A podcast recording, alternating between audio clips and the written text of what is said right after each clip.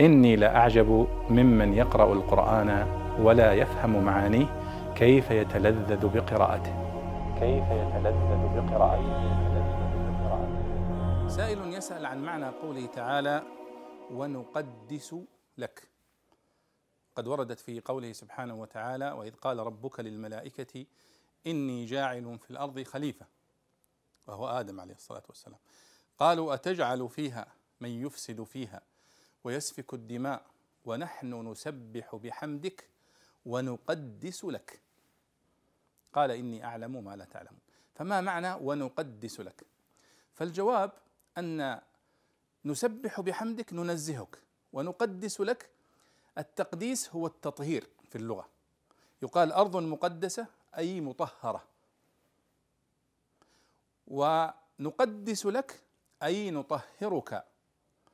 مما نسب إليك هؤلاء المشركون وهؤلاء الكفار مما لا يليق بك. التسبيح والتنزيه متقاربان في المعنى لأن التسبيح هو تنزيه الله عما لا يليق به والتقديس هو تطهيره عما لا يليق به. فإذا نسبح لك ونقدس لك متقاربان في المعنى. نقدس لك أي نطهرك يا ربي مما نسب إليك هؤلاء الكفار مما لا يليق بك. من الأوصاف أو من الأسماء أو من العبادات أو نحو ذلك. فاذا التقديس في اللغة هو التطهير.